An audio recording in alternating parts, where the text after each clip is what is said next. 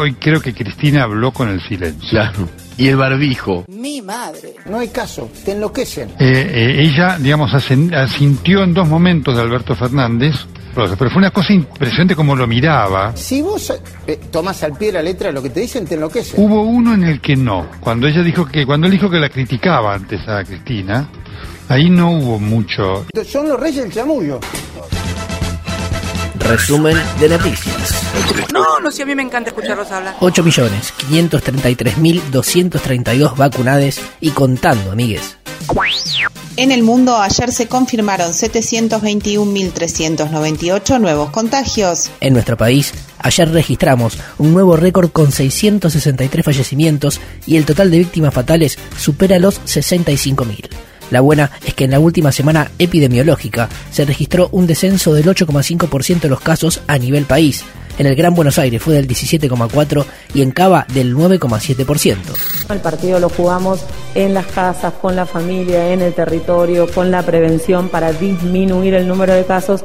Canadá es el primer país del mundo que autoriza el uso de vacunas en niñes de entre 12 y 15 años. La ANMAT aprobó el primer hisopo nasofaringio de producción nacional. El hisopo integra un kit de toma de muestra para la prueba PCR SARS-CoV-2 y fue desarrollado en colaboración entre la Universidad de La Plata y un laboratorio privado. Habló la ministra Bisotti.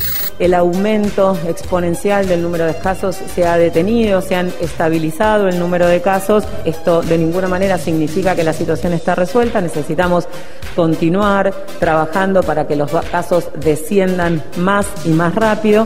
Brindó una conferencia de prensa en Casa de Gobierno y anunció que a partir del 21 de mayo llegarán vacunas del mecanismo COVAX. El día 19 de mayo van a estar liberadas para que se pueda empezar a trabajar con los operadores logísticos internacionales que preparan las, las vacunas para ser trasladadas 861.600 dosis de COVAX de AstraZeneca para que puedan ingresar al país a partir del 21 de mayo.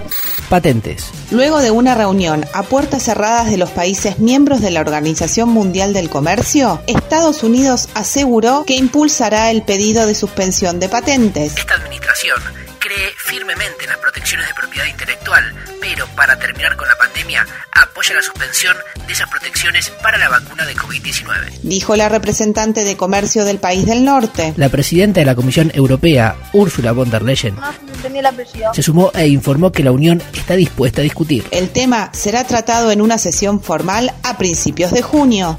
Ayer, la encargada de negocios de la Embajada de Estados Unidos, Mary Kay Carlson, visitó al jefe de gobierno porteño Horacio Rodríguez Larreta. No hubo comunicado oficial, pero sí foto y titulares con conjeturas de todo tipo. Según tuiteó la embajada, Conversaron sobre la situación de la pandemia en la ciudad, cambio climático y otros temas de trabajo conjunto. otras noticias.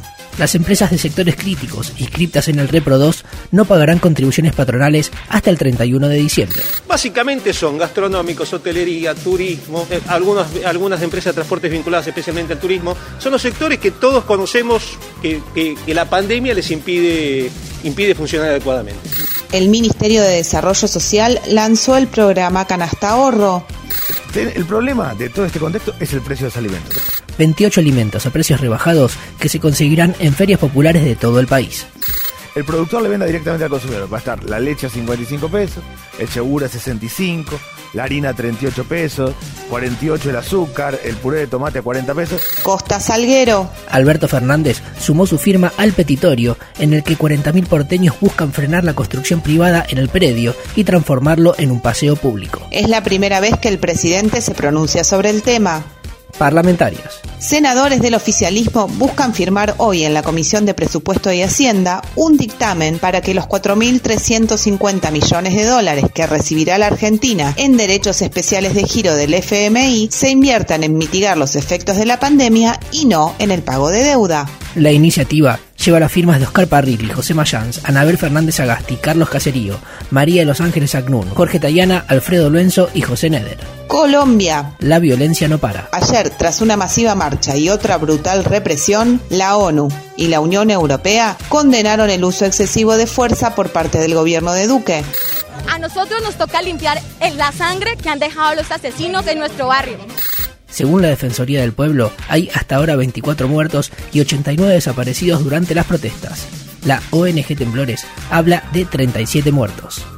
Ahora sí, indignémonos juntos. En medio de la represión en Colombia, Macri participó junto a Duque en un foro en defensa de la democracia.